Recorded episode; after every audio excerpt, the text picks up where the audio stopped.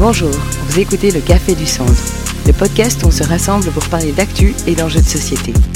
Installez-vous confortablement avec votre boisson préférée et laissez-vous emporter par une génération engagée. Bonjour Estelle. Bonjour Bertrand. Je te remercie d'avoir accepté mon invitation à discuter d'un sujet euh, personnel et important euh, qui est euh, le coming out chez les jeunes LGBTQIA+, et moi jeune également. Il n'y a pas d'âge pour faire son coming out. mais avant qu'on discute plus en, en profondeur, j'aimerais que tu te présentes à nos auditeurs. Oui, bah d'abord merci à toi de m'avoir invité à ce podcast, c'est vraiment intéressant. Et bah donc pour me présenter un petit peu, moi c'est Estelle, j'ai 22 ans. Et euh, pour le moment, je suis en dernière année euh, d'études de sociologie à l'université de Liège. Et euh, pour Génération Engagée, je suis également, je fais partie de l'équipe des représentants de province de la province de Liège. Avec moi. Avec toi, bien sûr, avec Juliane et Florian aussi. Et toi, du coup, même si tu es déjà passé dans un podcast et si on se connaît déjà un peu, est-ce que tu peux un peu te présenter? Oui, tout à fait. Donc, je fais mon grand retour dans le podcast parce que j'avais fait celui sur le, le cannabis. moi, c'est Bertrand. Euh, aussi un jeune engagé comme toi. J'ai 27 ans.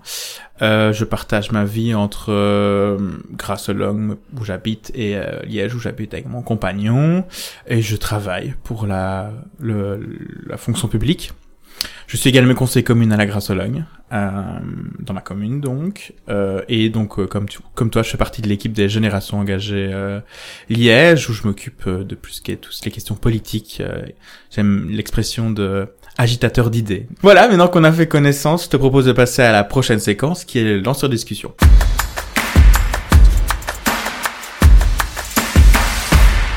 Donc le principe est assez simple. Je vais te laisser choisir euh, deux cartes. Et puis ensuite, euh, tu choisiras. Donc il y a deux propositions de thèmes sur lesquels on dit chacun en donne notre point de vue. Tu choisis un des deux thèmes sur la carte. Ok, parfait. Bah écoute, je pense que je vais prendre celle de droite. Voilà. Merci. Alors, si tu pouvais voyager dans le temps dans un seul sens, irais-tu vers l'avenir ou vers le passé? Et quelle est ta plus la plus grande influence sur les, gens? Les gènes ou l'environnement? Euh, alors, je sais pas ce que t'en penses, mais moi j'aime bien la première question sur le voyage dans le temps. Ah ouais, moi je trouve que pour le débat du jour, je trouve que la seconde question est plutôt à propos. Parce que c'est toujours une grande question euh, pour les jeunes LGBTQ+, l'environnement ou le gène, etc. On n'a qu'à faire les deux, finalement. Comme ça, chacun est content. On répond chacun aux deux? Ouais, pourquoi pas On fait ça. Alors, donc je vais quand même garder euh, la première question.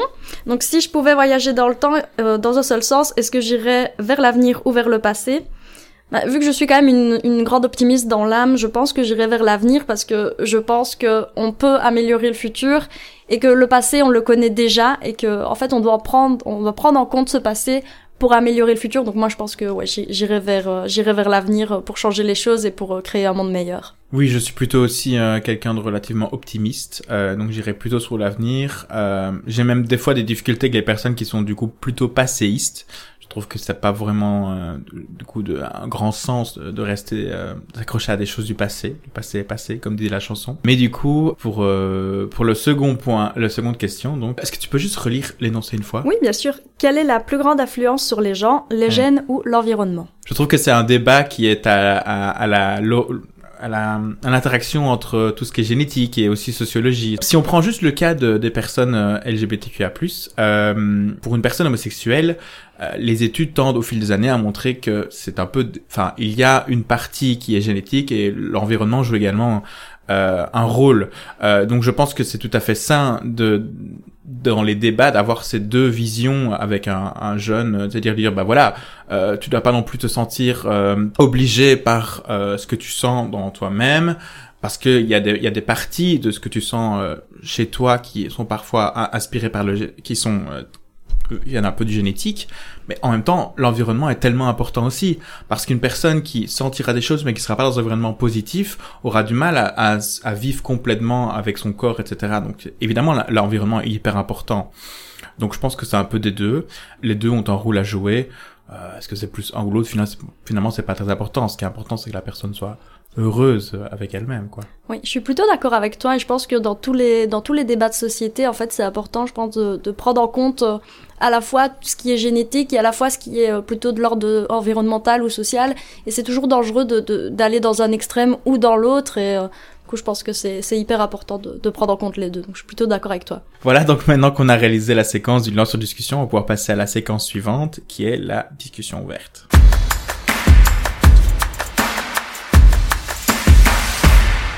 Voilà, donc on va passer au cœur du sujet de ce podcast, euh, le communal, notre expérience personnelle. Euh, je vais te proposer de commencer parce que dans ce que j'ai compris dans nos discussions euh, un peu préliminaires, tu l'as fait plus jeune que moi, donc je te laisse la parole à raconter ton expérience. Bah écoute, merci beaucoup. Euh, oui, effectivement, moi je l'ai fait plus jeune, mais euh, en fait je me rends compte en y enfin quand j'y ai réfléchi avant de venir ici, je me suis rendu compte que j'avais pas fait un coming out, mais que j'en avais fait plusieurs et que en fait le premier que j'ai fait, c'était pas avec les autres, c'était d'abord avec moi. Et je pense que en fait ça a été le plus compliqué à faire aussi Mhm. Parce que je me suis posé beaucoup de questions euh, à partir de, à mon avis, mes, mes 13-14 ans, je pense. Je me suis posé beaucoup de questions et j'arrivais pas du tout euh, à assumer ces questions, donc je les laissais vraiment euh, dans un coin de ma tête. J'essayais de pas y penser, jusqu'au jour où ça a fini par par imploser en moi. Et je, en fait, je, je, me suis tellement posé de questions et je voulais tellement me définir et trouver un terme qui, qui s'accorde avec qui je suis qu'au final, je me perdais complètement. Et bah, d'ailleurs, aujourd'hui, j'ai toujours pas trouvé de terme pour me définir. Alors maintenant, j'aime bien dire euh, aux, gens que, que, que, je rencontre que j'aime les filles parce que ça me permet de dire qui je suis, mais sans me mettre dans une case. Mhm. Alors que les termes comme euh, lesbienne, euh, gay, etc., j'ai l'impression que ça enferme parce que ça, ça, ça met directement le terme que oui, tu, si tu es lesbienne, tu aimes les filles, mais tu n'aimes pas le reste et en fait, euh, tu veux te laisser la porte ouverte à aimer je, autre chose. Voilà, c'est ça. J'ai envie de me laisser la porte ouverte, de me dire que en fait ma, ma, ma sexualité elle est très fluctuante et qu'elle peut changer dans le temps et j'ai pas envie de devoir euh, me définir concrètement euh, mhm. moi-même, mais j'ai envie de pouvoir euh, changer, euh, changer si j'ai envie, et j'ai pas envie que le jour où, par exemple, imaginons je tombe amoureuse d'un garçon, que tout le monde vienne se poser des questions et que je dois faire un deuxième coming out pour expliquer qu'en fait non, je ne suis pas totalement lesbienne. Ça, en ce moment, j'aime une fille, j'aime les filles. Voilà, c'est ça, ouais, c'est ça. Donc c'est vrai que ça, ça a été du coup la partie la plus compliquée d'accepter cette part de moi et de me dire que j'ai j'avais pas besoin en fait de me définir. Justement, est-ce que tu te souviens un peu des de ce qui s'est passé, euh, des, des, événements ou comment est-ce que tu caractériserais la période juste avant que tu à l'intérieur de toi-même, même si c'est assez compliqué de définir un momentum, hein, on, est, on mhm. sait très bien. Euh, qu'est-ce qui, est-ce qu'il y a eu des déclencheurs plus spécifiques que d'autres euh, euh, quel était le type de question Enfin, tu vois, genre, euh, comment est-ce qu'à un moment, il y a eu un déclencheur et tu t'es dit, ok, c'est bon, euh, moi j'aime les filles, quoi. C'est vrai que je sais pas s'il y a vraiment un déclencheur. Je me rappelle pas de, de moments de ma vie où je me suis vraiment dit ah oui là c'est ça ou là c'est pas ça. Ou... Mhm. Je pense que c'est vraiment venu petit à petit. Après je me souviens que bah, pendant cette période-là je faisais beaucoup de recherches aussi et euh, du coup c'était euh, j'avais j'avais 13-14 ans donc en 2013-2014 il y avait pas non plus beaucoup d'informations oui. sur, sur les réseaux sociaux sur internet. Je me souviens que j'allais sur des sur des forums et je tapais comment savoir si on ah oui, la question oui, la question classique. Et du coup, ouais, c'est un peu ça qui m'a permis de, de, faire mon chemin, même si d'un autre côté, je pense que c'est aussi beaucoup un travail sur soi et que malgré les informations qu'on a de l'extérieur, je pense que personne peut, peut vraiment nous aider euh, à, à, à, comprendre qui on est à part nous-mêmes. Mhm. Donc je pense pas qu'il y ait vraiment d'éléments déclencheurs, ça s'est fait vraiment petit à petit euh, comme ça. Et du coup, bah, après l'avoir euh, compris moi-même, il a fallu euh, l'annoncer. Alors ça a été aussi compliqué. Euh, je m'étais promis d'attendre d'être en couple avec une fille pour l'annoncer parce que je me suis dit que ça allait être plus simple. Et au final, à 15 ans, je me suis retrouvée à ma première soirée de village où j'ai commencé à boire un peu d'alcool. Mon l'abus d'alcool est dangereux pour la santé, surtout chez les mineurs, je le rappelle. Et du coup, bah, oui, avec euh, les, les effets de, de, mes premiers verres d'alcool, je suis montée sur une table euh, un jour devant tout mon village et j'ai dit à tout le monde, voilà, j'aime les filles. Alors en plus, il y avait ma grand-mère avec moi et tout, mais je ne sais pas si, si elle s'en souvient de ça.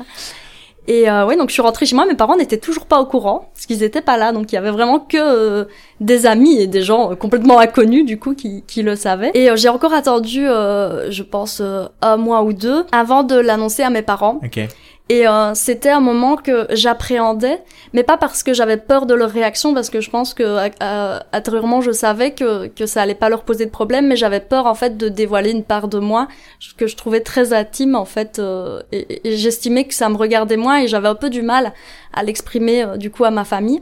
Et donc euh, j'ai écrit un SMS à ma maman, parce qu'elle m'a toujours dit que parfois quand les choses sont compliquées à dire, il vaut mieux envoyer un SMS parce que on n'a pas la réaction de la personne qui est en face et la personne peut lire le message, le digérer et y répondre quand elle souhaite. Donc c'est ce que j'ai fait, j'ai envoyé un, très long SMS euh, à ma maman et euh, ouais donc ma maman a très bien a très bien réagi. Elle m'a dit, euh, je me souviens pas exactement du message, mais euh, c'était un truc du genre, bah écoute, je t'aimerai toujours, tu seras toujours ma fille, tu ne changes pas pour moi. Mais elle m'a quand même dit un truc qui, qui m'a un peu, qui m'a un peu interpellée. Elle m'a dit, mais le choix que tu fais, c'est pas un choix qui est facile à faire et, euh, et ça va ça va être compliqué. Hmm. Et la première réaction que j'ai eue, c'est de me dire mais c'est pas un choix en fait. Le seul choix que j'ai fait, c'est de l'assumer. Mais le choix d'aimer les filles, c'est pas un choix, Oui, non. J'ai rien choisi, j'ai pas voulu ça. Et en fait, je pense que ce qu'elle a voulu dire par là, c'est que malgré le fait qu'elle acceptait que que pour elle, elle me verrait jamais différemment, ben inconsciemment, elle avait peur en fait de ce que les autres peuvent euh, voir de moi et de ce que ça pouvait changer dans la, la vision que la société a de moi. Et donc j'ai trouvé que c'était très intéressant. Et au final, c'était c'était peut-être un peu mal dit de sa part ou euh, ouais un peu un peu mal dit mais d'un côté je pense que c'était aussi un, un très beau message d'amour qu'elle qu'elle m'a montré. donc c'est c'est un message qui m'a beaucoup touchée. Et puis après ben du coup euh, de fil en aiguille j'en ai parlé euh, à, à de plus en plus de monde. Et euh, bah, 99% du temps ça s'est super bien passé. Et euh, du coup je, je reviens sur un truc que j'ai dit euh, au début. Pour moi il n'y a pas un coming out il y en a plusieurs. Et en fait il y en a tous les jours.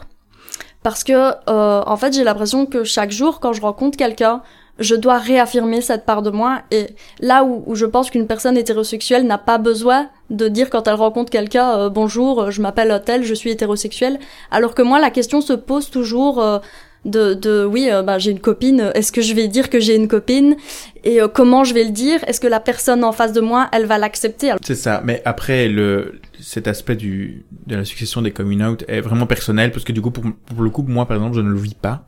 Euh, C'est-à-dire que moi je je parle de- j'ai pris le pli il y a quelques années d'arrêter de, de de rajouter cette charge là sur moi-même. C'est-à-dire que je dis euh, ah bah avec mon compagnon on a été au restaurant, euh, j'ai été avec ma sœur, mon frère et mon compagnon euh, dans un dans un parc d'attraction, mais sans forcément même à quelqu'un qui de prime abord quoi, genre sans préciser euh, ah voilà j'ai un compagnon etc. Parce que j'ai pris je me suis dit mais fondamentalement, il y a 99% des chances que la personne qui est en face de moi n'en aura rien à faire de que ce soit un compagnon ou une compagne. Donc, pourquoi passer du temps à faire ça? Euh, Mais je peux tout à fait comprendre que hum, ça demande un- une vraie, euh, une vraie paix avec le fait d'être euh, homosexuel, de pouvoir juste dire mon compagnon il a fait de chaque, etc. Donc, euh, je comprends tout à fait que pour plein de beaucoup de personnes, euh, il y a cette charge du coming out. Malheureusement, elle peut être plus forte ou, ou moins forte euh, selon l'environnement dans lequel on est. Je m'explique. Euh, moi, je travaille pour la fonction publique et je sais que le management de la fonction publique ne pourrait jamais se permettre euh, de faire une discrimination euh, sur base de mon orientation sexuelle ou de mon genre. Pourquoi? Parce que euh, les, euh, les promotions pour atteindre des positions plus élevées, ça se passe toujours sur candidature ouverte. Ce qui n'est pas tout à fait le cas dans une entreprise privée de petite ou moyenne taille. C'est-à-dire que dans ce cas-là, vous allez avoir l'affect que vous avez, les relations entre votre direction et votre et l'employé qui sont assez importantes euh, parce que littéralement c'est le patron qui choisit euh, qui il aime bien, qui voit bien euh, être promu, etc. Et dans cette situation-là, je pense que ça peut exister des personnes qui ont des difficultés à assumer complètement l'homosexuel, leur transidentité, etc. parce que ils ont peur d'avoir des d'être mal vus par leur direction et donc je suis peut-être dans des milieux privilégiés par rapport à ça. J'ai beaucoup beaucoup d'amis issus des universités et donc c'est aussi des milieux avec euh, un esprit d'ouverture, de critique, etc. qui n'est pas le même que dans tous les milieux. Donc je peux pas non plus dire euh, ah c'est une règle générale de pas devoir refaire, devoir faire son coming out à chaque rencontre. Mais en tout cas moi ça ne me ça ne me concerne pas trop depuis quelques années quoi. Oui, je pense, je, suis- d'accord avec toi. Je pense que les discriminations euh, par rapport euh, à l'orientation sexuelle ou par rapport à n'importe quoi, elles dépendent fortement du contexte. Et effectivement, comme toi, moi, j'ai grandi euh, dans un environnement qui était plutôt très ouverts sur la question, mais c'est pas le cas de tout le monde. Et je pense que c'est important de le spécifier aussi. Que voilà, il y a des, il y a des coming out qui se passent parfois très mal. Il y a des personnes qui n'osent jamais le faire à cause de, de, des répercussions que ça pourrait avoir euh, sur Mhm. leur vie. Et je pense que ouais, c'est c'est important de le mentionner et de prendre conscience qu'en fait, nos, nos deux cas ici, bah en fait, ils ne reflètent pas l'ensemble des, des cas possibles et que ça, reste nos vécus individuels. Mais écoute, moi, par exemple, euh, j'ai fait mon coming out à partir de mon début d'année universitaire. Pourquoi je l'ai fait si tard? Parce que j'ai été, entre guillemets, euh, victime de harcèlement en, milieu euh, secondaire. C'était déjà des réprimandes euh, sur mon côté un peu efféminé, mon côté un peu pas très fort, pas très masculin, etc. Donc je voyais pas rajouter cette charge d'assumer complètement euh, euh, mon homosexualité à ce moment-là. Mon premier coming out, je l'ai fait avec des amis de, des scouts, des pionniers, et c'était même pas forcément les amis, c'était juste les chefs. Et c'était un moment très très fort, je m'en souviens. Euh, mais ça a été un, une, vraiment une parenthèse. Euh, C'est-à-dire que ça s'est passé pendant l'été et puis euh, pendant des mois, euh, ça pas du tout, il n'y a pas de nouveau eu de coming out, etc. Et ensuite, il y a eu le vrai, ce que j'appelle pour moi euh, le coming out qui était plus significatif, c'était avec mes parents. Et ça, je l'ai fait dans une lettre en fait. Euh, je l'ai fait dans une lettre et euh, je l'ai fait parce que j'avais un copain et donc du coup, je me suis dit ah ben l'attraction que j'avais pour les garçons, c'était pas juste une attraction euh, que j'aurais pu avoir pour quelqu'un d'autre. J'avais une plénitude, euh, un bonheur à être avec un, garçon que euh, je savais que je n'aurais pas avec quelqu'un d'autre en fait. C'était pas la même chose que l'amitié forcément. C'était c'était plus fort, c'était plus intense, c'était tout à fait différent. Et donc de ce moment-là, j'ai su que que je suis gay et donc euh, je l'ai dit dans ma lettre. euh. je préfère l'appellation personnellement gay homosexuel, mais voilà, je sais que le débat est ouvert. Chacun fait ce qu'il veut, mais moi je préfère gay. Et, donc j'ai fait une lettre, mais une très longue lettre évidemment. Et c'était quand même très très intense quoi. Genre euh, chaque fois que je je retombe dessus, c'est compliqué quoi. Genre je dis des trucs en mode c'est vraiment assuré de votre amour que j'ose prendre le courage de vous le dire. Et c'est quand tu lis ça, tu te rends compte à quel point euh, le, le poids qu'un enfant, qu'un jeune homosexuel ou un autre LGBTQIA+ porte euh, lorsqu'il fait son coming out, il est énorme quoi. Maman l'a lu en face de moi à table et c'était très bien. Et puis elle l'a amené à papa. Et pour mon papa, c'était, ça a été une réaction différente, euh, une réaction différente. C'est comme toi en fait, c'est comme ta maman, sauf que lui ça a été plus fort. Euh, il a eu beaucoup de peine, euh, pas que je sois homosexuel, mais il a eu de la peine pour moi. Euh, parce que lui, euh, de son de cette génération qui ont été éduqués évidemment différemment, à leur époque, il n'y avait pas du tout les mêmes débats par rapport à ça. Et ce qu'ils ont vu, ah, euh, c'est les années 90, euh, c'est les, c'est l'épidémie du sida, euh, c'est toute euh, la discrimination qu'il y a eu sur ces, sur ces personnes-là, les séropositifs, et donc une un vrai rejet de ces personnes-là dans la société quand ils étaient jeunes, pour le coup. Et donc eux, ils ont eu, enfin, il a eu peur pour moi, et donc il y a eu des moments de vraie, de vraie tristesse en mode, mais qu'est-ce qui va t'arriver euh, Et vous regardez, ils regardaient beaucoup de reportages, de documentaires sur des jeunes LGBT qui, qui ont vécu, qui sont victimes de violences, etc. Et je dis, mais tracasse pas, moi ça se passe bien, on vit en Belgique, j'ai encore un peu de chance, etc. Même si rien n'est parfait, mais je lui expliquais quand même que dans le milieu dans le milieu dans lequel je vivais, j'étais quand même plus mieux protégé que d'autres profils quoi.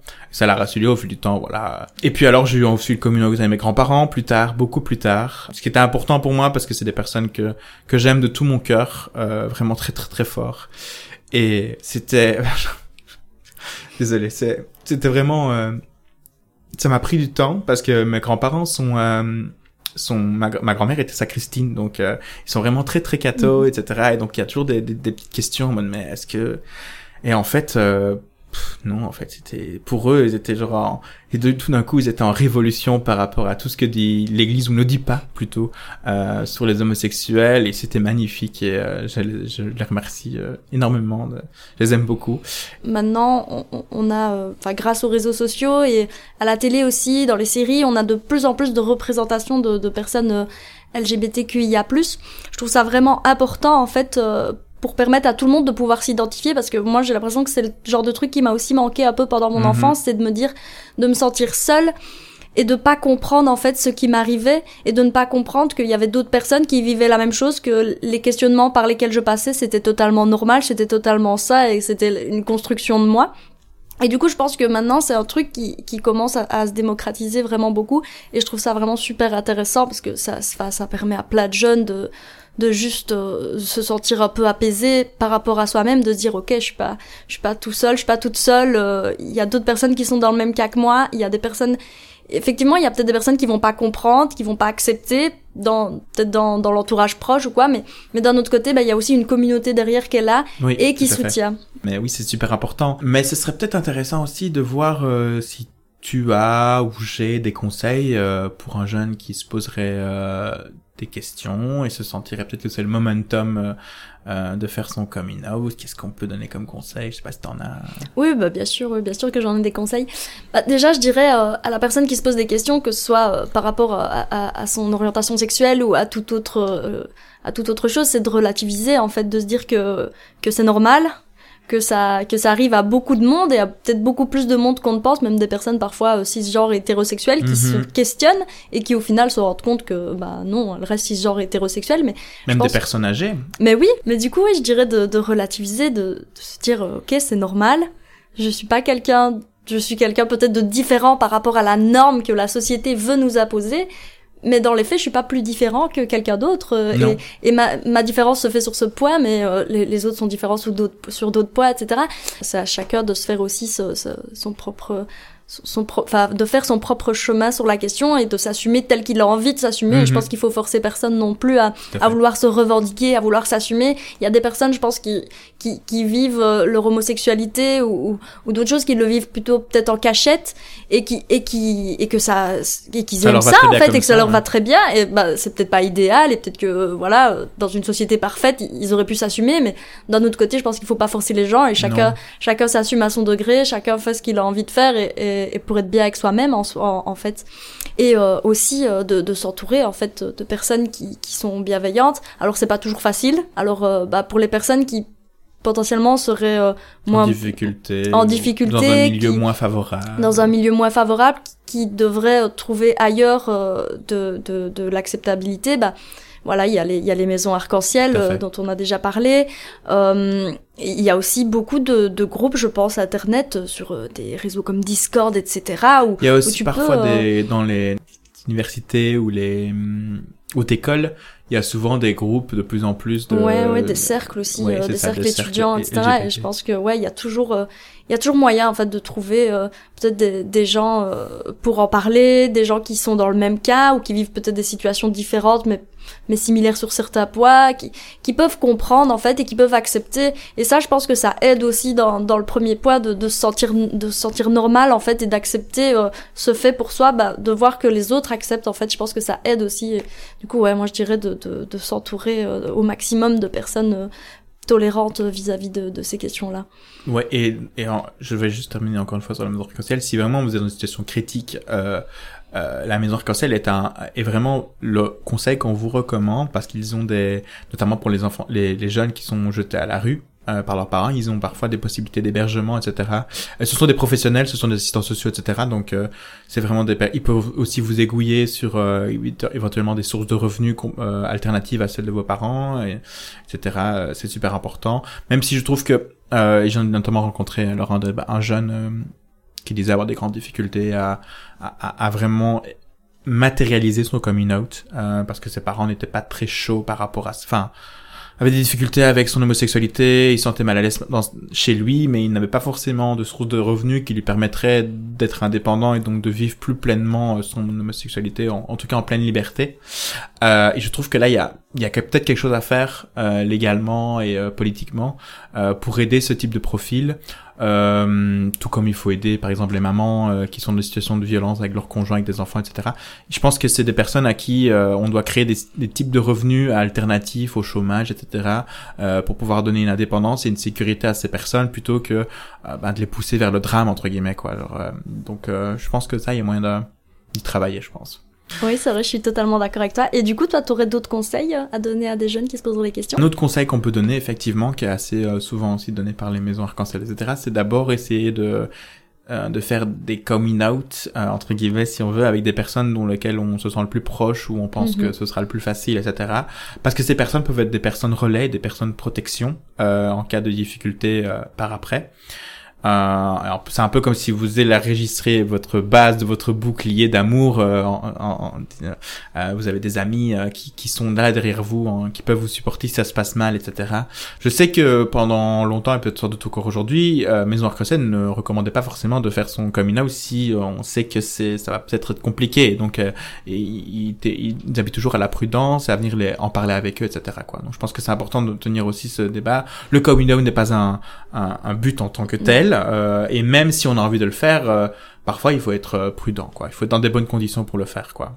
oui, donc c'est super important tous ces conseils. maintenant, je sais que tu n'es pas forcément dans les cases, mais on peut être dans les cases et aussi être revendicatrice de toute façon. Bien sûr. Hors case et revendicatrice, les, deux ne sont évidemment pas liés. et donc je pense que c'est, on pense qu'on est tous les deux plutôt dans leurs revendications. Pour nous, c'est important de porter euh, porter nos voix, notamment au cours d'événements euh, comme la Pride qui aura lieu ce mois-ci euh, à Bruxelles. Et on sera présent, nous, Génération Engagée. Donc on invite tous les jeunes à venir nous rejoindre dans le cortège. Et c'est important pour nous d'être présents à la Pride aussi parce qu'on a on défend certaines propositions pour les personnes LGBTQIA+. On veut notamment mettre un mettre un terme de fait à l'interdiction pour les personnes homosexuelles de donner leur sang.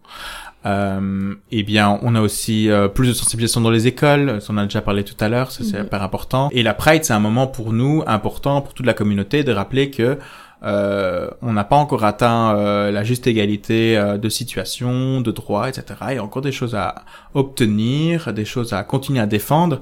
Et, et pour moi, c'est encore plus important peut-être la Pride comme moment de défense de l'acquis.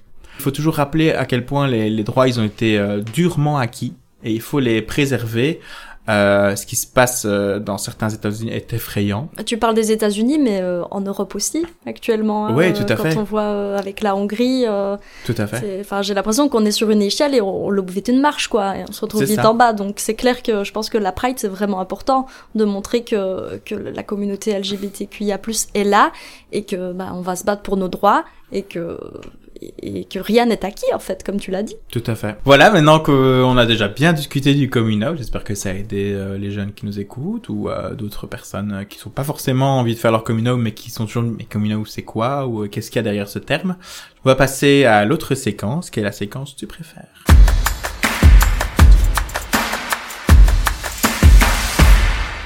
Alors, le stade nous a préparé un tu préfères et la question du jour est tu préfères être une royauté d'il y a mille ans ou une personne ordinaire d'aujourd'hui? Alors ça c'est une très bonne question, pas facile d'y répondre. Euh, bah, je dirais que je préfère quand même être une personne ordinaire d'aujourd'hui. Je me verrais pas à la tête d'un empire ou quelque chose comme ça. C'est pas vraiment dans mon genre euh, d'être, euh, de me voir comme ça, au-dessus de la foule Donc je dirais que je préfère être une personne ordinaire aujourd'hui, euh, de vivre ma petite vie tranquille euh, dans mon coin et d'être embêtée par personne. Donc ouais, je préfère être une personne ordinaire. Et toi? Alors moi, j'avoue que j'aime le fast, euh, l'incroyable, l'extravaganza comme ils disent dans Drag Race. donc je suis assez tenté par le royauté, il a mis je dois bien l'avouer. Mais j'aurais un avis un peu différent. Je veux dire que je vais prendre une royauté d'il y a mille ans, mais pas un empire, etc., mais plutôt genre un petit duché près de Naples, etc., à l'époque féodale. Parce que je me dis, ça pourrait être rigolo, euh, dans le sens où je pourrais, genre, euh, si j'étais transféré il y a mille ans, j'aurais donc mon, ma, mon, mon esprit d'aujourd'hui, et donc je pourrais amener des idées d'aujourd'hui, il y a mille ans, et les tester sur la population, sur mes concitoyens, etc. Et à l'époque, ils étaient très euh, en mode ah le duc a dit ça, donc on fait ça. Donc je pourrais genre leur dire ben voilà, vous pouvez tous vivre librement et vous pouvez vous embrasser, les garçons et les filles. Et donc voir un peu la réaction, genre ça pourrait être marrant, tu vois. Parce que c'était vraiment en mode les paysans, mais genre les gueux, ils se suivaient de mais genre comme un dieu, leur duc quoi, tu vois, genre c'était de la folie. Euh, donc oui, ça m'intéresserait. Voilà, donc euh, on a terminé notre séquence tu préfères, donc on va passer à la séquence du coup de cœur.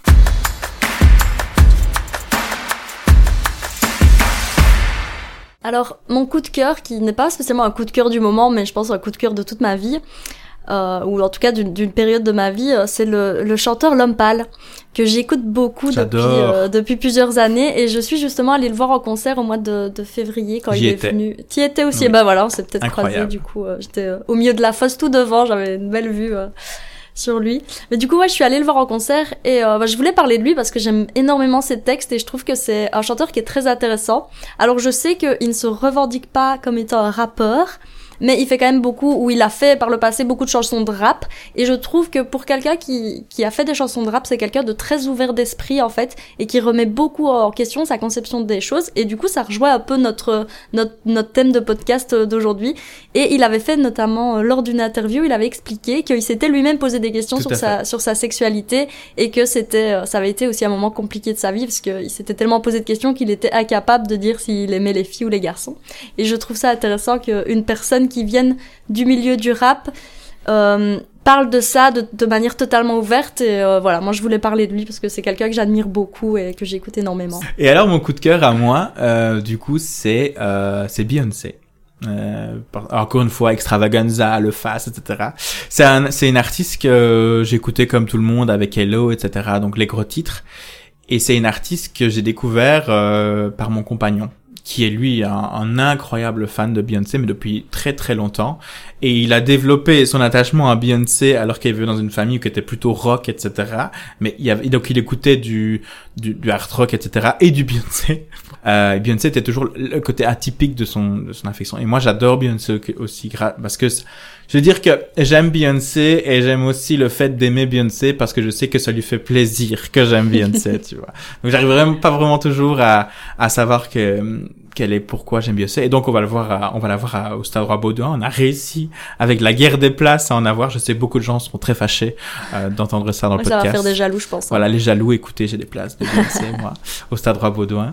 Euh, et c'est aussi une personne que, euh, au-delà de la performance artistique, qui je trouve est une personne très intéressante du côté humain euh, à l'association. C'est quelqu'un qui a toujours euh, était une alliée des, des, des personnes LGBTQIA+. Euh, dans ses chansons aussi, elle parle souvent de ça, etc., de la liberté des gens. Euh, elle est très forte sur euh, soit soit fier de toi-même, soit libre. C'est des thèmes récurrents chez Beyoncé. C'est des thèmes qui sont importants.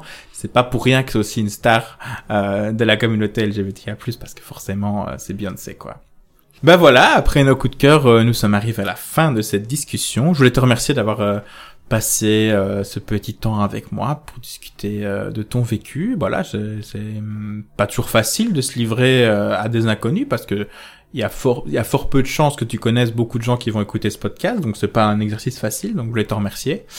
Bah écoute, merci à toi et je suis vraiment contente du coup de pouvoir venir ici parler avec toi pour ce podcast. Ça m'a fait très plaisir et je trouve que c'était super important en tout cas de mon point de vue parce que je me dis que si ça peut aider euh, certaines personnes à se reconnaître en fait dans, dans le discours qu'on a donné, je trouve ça super important. Alors après, évidemment, je me doute qu'on va pas changer le monde euh, avec ce podcast, mais je me dis que si ça peut aider deux trois personnes ou un peu plus, bah c'est déjà ça de gagner. Ce sera déjà une réussite. Voilà, c'est ça. Bah, merci beaucoup à tous du coup et à la prochaine.